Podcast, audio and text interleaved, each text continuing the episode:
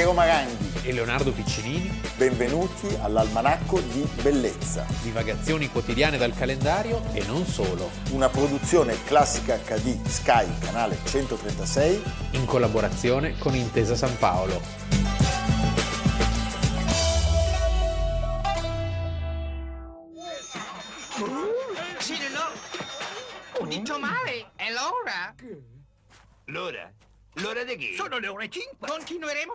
Signori. Molto bene, sir. Spero ci siano anche Oh, soliti squisiti pasticcini. Se ne vanno sul meglio del combattimento. Oh. Che mica si può fare. oh. Almanacco di Bellezza 22 gennaio. Allora, stai, Leo- Piero? Sto bene Leonardo. Tutto bene? E Asterix come sta?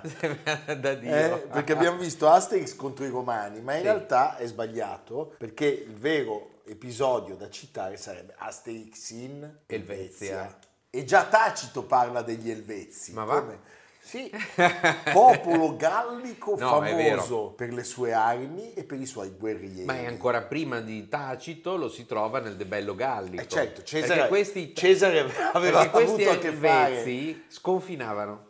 E arrivavano in Francia. D'altra parte gli Elvezi erano legati alla mm, capacità di nominare il proprio territorio, cioè la Svizzera non è mai stata conquistata per questo È motivo. impossibile, anche Baffino ci ha pensato, ma non si può. Baffino era- aveva altri motivi per non No, invaderla. certo, però fa- lasciami dire che quelle montagne lì, se sono ben difese, Al Museo Nazionale di Zurigo c'è una bellissima parte del museo sui rapporti tra la Germania nazista e la Svizzera e da quella mostra si capisce che la Germania non avrebbe mai invaso la Svizzera. beh, per aspetti di, ca- di Sì. carattere patrimoniale. Gli svizzeri sono eh, dei soldati straordinari che per circa 1800 anni in lungo e in largo al soldo di potenze diverse combattono la guerra dei cent'anni, eh, tutti i conflitti che poi travolgono l'Europa dal XIV al XIX secolo. Allora la sintesi è questa, in tutti i paesi del mondo fino a cent'anni fa eh, gli uomini facevano solo due cose nella, nella vita, andavano a caccia e andavano in guerra. Andavano in guerra. Oppure- In cui la no, caccia spesso quelli- era una preparazione, Preparazione alla della guerra. guerra, tant'è che molto spesso ci lasciavano le penne. Per cui i grandi stati si attaccavano l'uno con l'altro, gli svizzeri qualcosa dovevano fare pure anche loro. Dovevano combattere di volta in volta per i grandi stati, Sì. a volte anche per tutti contemporaneamente. C'è però una data fondamentale, il 1515, proprio qui, alle porte di Milano, Eh beh, certo. la battaglia di Marignano, che Marignano. poi è, è Melegnano, detta anche battaglia dei giganti, dove loro prendono una batosta pazzesca dai francesi di Francesco I. Una batosta talmente grande che da quella data in poi Basta. la Svizzera siamo neutrali. Però il loro grande momento di gloria è l'avere sconfitto il gigante Borgognone. Borgognone, Carlo il Carlo Temerario. il Temerario, che torna nella memoria in alcuni paesini della Svizzera, ad esempio a Thun, il carnevale, c'è uno cattivo che passa e picchia i bambini, ma li picchia veramente con una mazza grossa, e alla maschera è Carlo, questo qui. In sostanza, Sì. noi stiamo parlando di una terra che era gravata da una grande povertà, Non c'erano ancora i conti. non c'erano ancora le banche e gli orologi a cucù, e quindi eh, cosa succede? Si- ci si inventa un mestiere che è sostanzialmente quello del mercenario, cioè una emigrazione temporanea, estiva generalmente, con delle campagne brevi e intense. E poi si tornava Poi si torna a casa e con il soldo e il bottino si passava l'inverno. Tutto autorizzato dalle federazioni dei Sì. cantoni che ricevevano per questo il frumento, il sale e condizioni commerciali molto favorevoli. I compratori, cioè gli stati che usufruivano di questi servizi, erano sostanzialmente Tutti. tutti. Francia, Spagna, Germania, Portogallo, l'Olanda, poi sappiamo anche la Savoia, il Regno di Napoli e persino la cerrima nemica Austria. Quindi non c'era potenza europea che non avesse avuto bisogno delle guardie svizzere. C'era anche un motivo, nel senso che le guardie svizzere, in quanto mercenarie, erano quelle che non avevano pietà. Dov'è che la rivoluzione francese, eh, i sovrani hanno l'ultimo barlume di, di- di- di salvezza? Nelle guardie svizzere, Certo. che non avevano problemi a accanirsi sui francesi, non erano frère, patriote, eccetera. E infatti saranno poi le guardie svizzere le vittime di un orrendo macello alle Tuileries con le famose dame del popolo che si accanivano, Che si su di accanivano. loro ed è vedendo quelle scene che il malmesso allora ancora ufficiale Bonaparte appena arrivato a Parigi dirà qui ci vuole ordine Ordine, basta. ordine ordre La loro tecnica si basava su una rivoluzionaria rivalutazione della fanteria a discapito della cavalleria pesante. Ci facciamo aiutare da un altro personaggio, qui interpretato da Rex Harrison, che nella storia delle guardie svizzere avrà un peso non banale. E se io non avessi preso la spada, non fossi diventato armigero, non ci sarebbe né chiesa, né pontefice, né speranza di pace per le genti. Due grandi attori nel film ispirato al celebre libro di Irving Stone, che ha saputo cogliere con arte impareggiabile lo spirito di un'epoca di eccessi e di splendore, di lotte in campo aperto e di oscuri intrighi. Tra i protagonisti di questo periodo, voi l'avete visto già, già Papa, c'è il cardinale della Rovere, che aveva una notevole familiarità con gli svizzeri, essendo stato il vescovo di Losanna, Losanna. e poi a un certo punto, 1503, diventa Papa col nome di Giulio II. e questa esperienza gli torna Gli utile torna molto utile perché lui chiede alla dieta svizzera di provvedergli costantemente un corpo di mercenari. Fu possibile anche grazie ai finanziamenti che eh, pervennero alla Santa Sede dai mercanti bavaresi, i Fugger, perché loro avendo investito negli stati pontifici avevano un desiderio di cercare in tutti i modi di, di- tutelare i loro interessi in loco. Nel 1505 arrivano circa 150 soldati verso Roma al comando di Caspar von Sillenen che entra il 22 gennaio oggi del 1506, diciamo è il giorno che viene considerato come quello di fondazione della Guardia Svizzera Pontificia. Nel 1512 Giulio II in Svizzera manda Monsignor Ennio Filonardi, che era il vescovo di Veroli, per reclutare i soldati svizzeri per il recupero dei territori della Chiesa. Grazie a Filonardi ne arrivano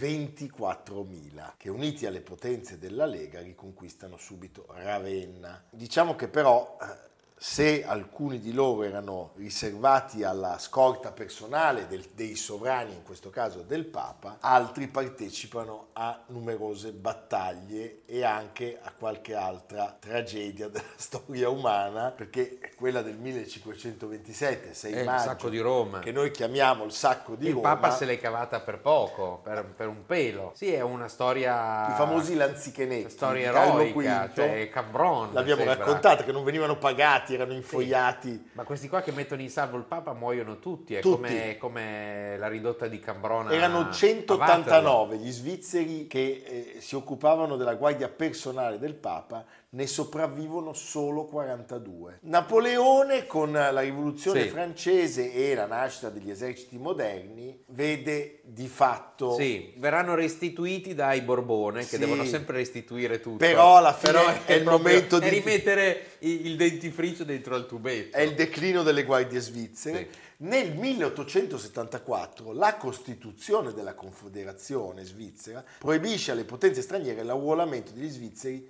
nei propri contingenti militari. Gli abitanti dei cantoni però continuarono a partecipare volontari negli eserciti delle potenze europee. Poi a un certo punto ci fu proprio un esplicito divieto, siamo nel 1926. La Guardia Svizzera Pontificia è l'unico corpo di guardie svizzere ancora operativo e possiamo dirlo è anche il più antico corpo permanente al mondo ad essere ancora al servizio di un sovrano. Le guardie svizzere prestano servizio presso Città del Vaticano e durante i viaggi del Papa insieme agli agenti della sicurezza. Per essere ammessi bisogna avere determinati requisiti. Uomo svizzero cattolico deve aver fatto il servizio militare nell'esercito svizzero. Non devi essere sposato. No, no, No. no, quando arrivi devi essere assolutamente Ecco, celibe. poi se fai, se fai carriera dopo un Dopo po' se ne- cinque anni se ne riparla. puoi prendere la moglie, Sì. che deve essere svizzera, svizzera e grassa, no? Sto scherzando. Deve aver ottenuto un certificato di buona condotta e l'età deve essere compresa tra i 19 e i 30 anni.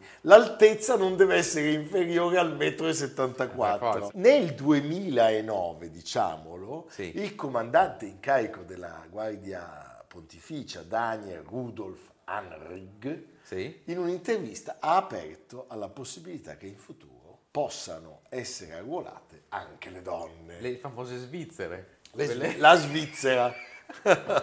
il predecessore, il colonnello Elmar Theodor Mader, si era detto assolutamente contrario. Piano piano. Nel 2006 c'è stata una commemorazione per i 500 anni con una marcia, tu pensa, da Bellinzona sono arrivati fino ad Acqua Pendente, la via Francigena Sì. naturalmente. C'è anche un episodio di cronaca nera, Leonardo. E nel 1998 c'è stato il famoso caso Esterman, cioè un triplice omicidio che portò alla morte del comandante della Guardia Svizzera Pontificia Alois Esterman, Della moglie, ucciso da un vice caporale che poi si è suicidato. Ed è una storia molto strana dove si è tirato fuori tutto. Come il caso sempre. Emanuele Orlandi Certo. che non manca mai. e- Mancincus, tutti, Andreotti. Tutti. Senti Leonardo, salutiamo le guardie svizzere e, e le loro divise che ci piacciono molto, devo dire, Sì. con un ultimo contributo. 헛.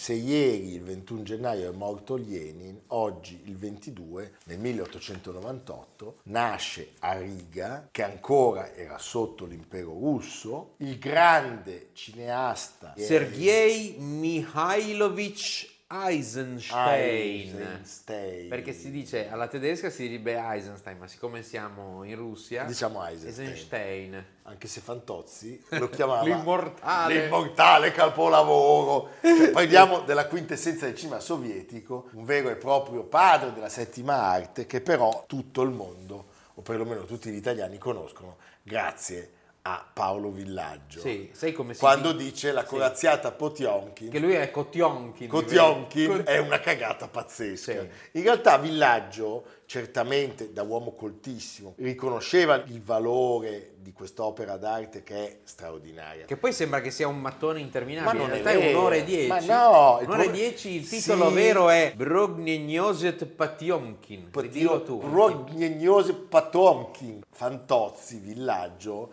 prendeva di mira gli intellettuali Sì, sì, di sinistra che pretendevano di educare all'epoca Il Cineforum. il Cineforum. E il professor Guido Baldo Maria Riccardelli. Einstein è stato un grandissimo cineasta, E La corazzata Potionkin è forse il film più famoso della storia del cinema. Billy Wilder lo vide da giovane e disse uscito dal cinema ero un rivoluzionario. È un'opera che sconvolge, cioè è un'opera di ideologia, perché è un'opera su commissione, però è un'opera anche dove c'è una certa armonia. È un'opera di formale ed è un'opera rivoluzionaria, quello che viene, viene preso in giro no? Nella- nel Fantozzi, il famoso montaggio analogico. E montaggio analogico che poi c'è anche, c'è anche in sciopero, ad esempio, che è Certo. proprio, vuol dire mettere insieme gli operai colpiti a morte dalla polizia e il bue, e il squartato, bue squartato. al mattatoio. Certo. E ricordiamolo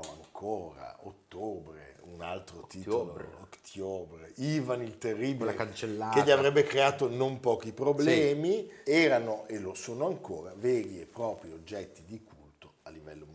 La corazzata Potionkin esordisce il 31 dicembre del 1925 al teatro Bolshoi e sarà un tiepido successo. E all'inizio era accompagnata da brani di Beethoven, di Tchaikovsky. E l'anno dopo, invece, a Berlino avrà la colonna sonora del viennese Edmund Meisel e sarà un successo folgorante. Nel secondo tragico Fantozzi la musica è di Mussorgsky. Sì, Tableau è- di un'esposizione. eh, sì, no? quasi un'esposizione un po' modificata. Sì, sì.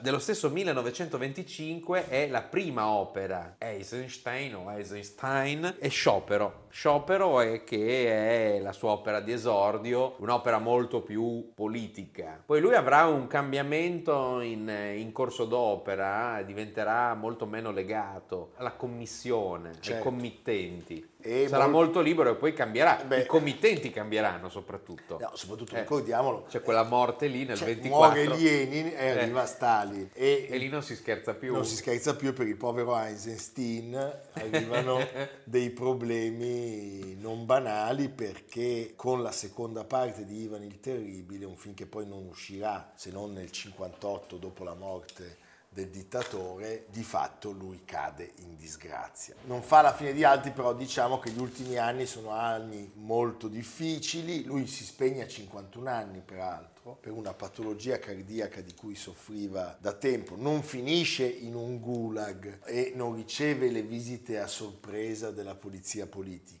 Però il suo isolamento degli ultimi anni, un isolamento istituzionale a seguito appunto dell'ira di Stalin, peseranno enormemente sulla vita di questo, di questo grandissimo, di questo grandissimo regista, di questo padre del cinema.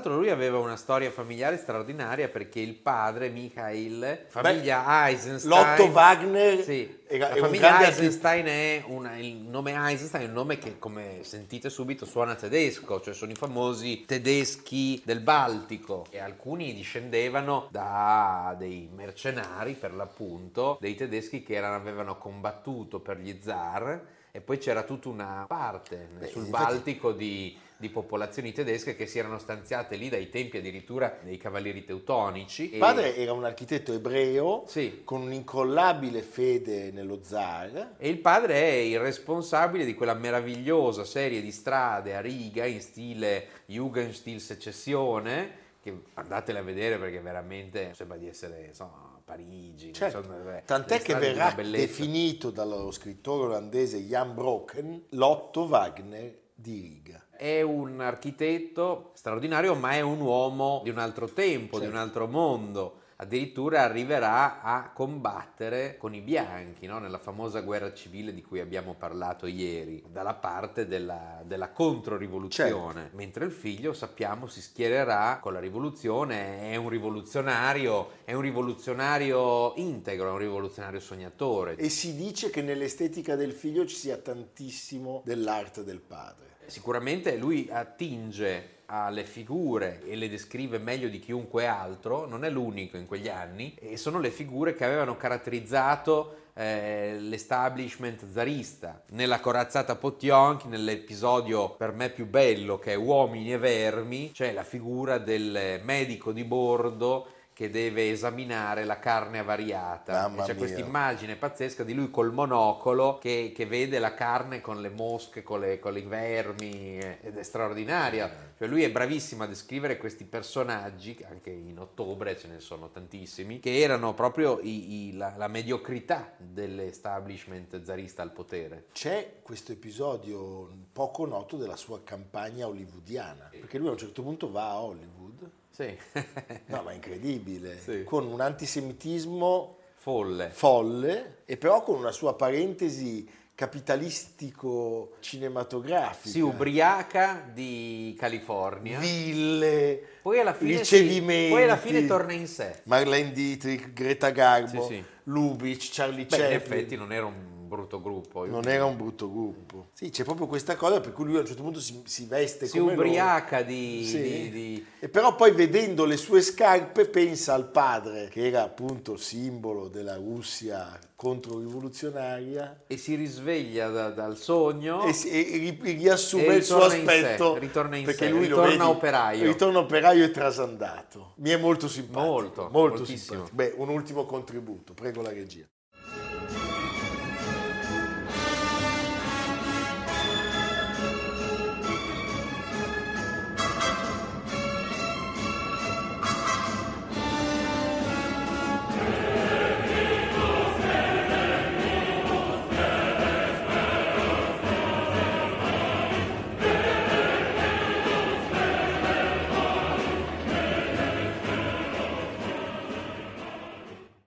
Ricordiamo al pubblico, tutte le puntate dell'Almanacco di Bellezza sono disponibili su Spotify, Apple Podcast e Google Podcast, piattaforma Intesa San Paolo On Air, una piattaforma di contenuti podcast straordinaria dove Ci siamo anche noi. c'è anche l'Almanacco di Bellezza.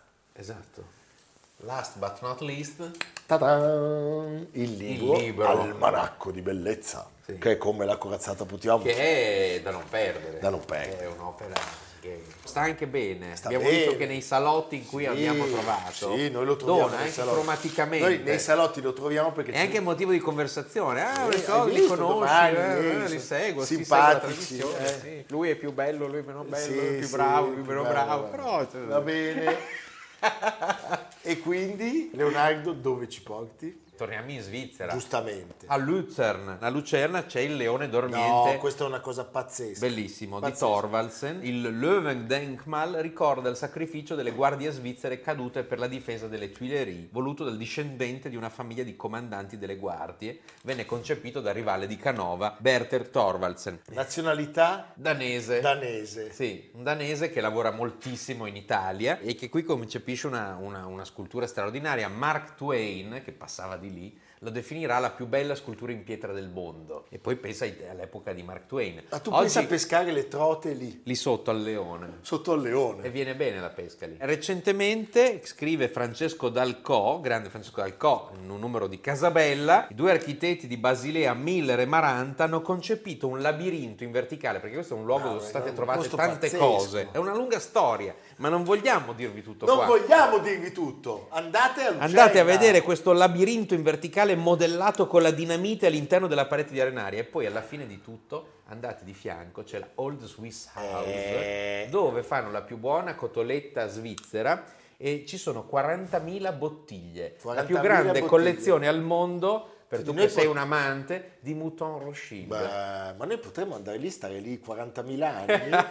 No, 40.000 anni. una, una una al al giorno, ma che facciamo? Sì, però non di Mouton Rothschild, No, no. va bene. Sì, sì. Tanto paga il pubblico che compra Ah, il bene, libro. è giusto. Beh, siamo a posto. Vedi? Poi si vive alla grande. Evviva! No, tutti a Lucerna queste immagini sono straordinarie. A domani.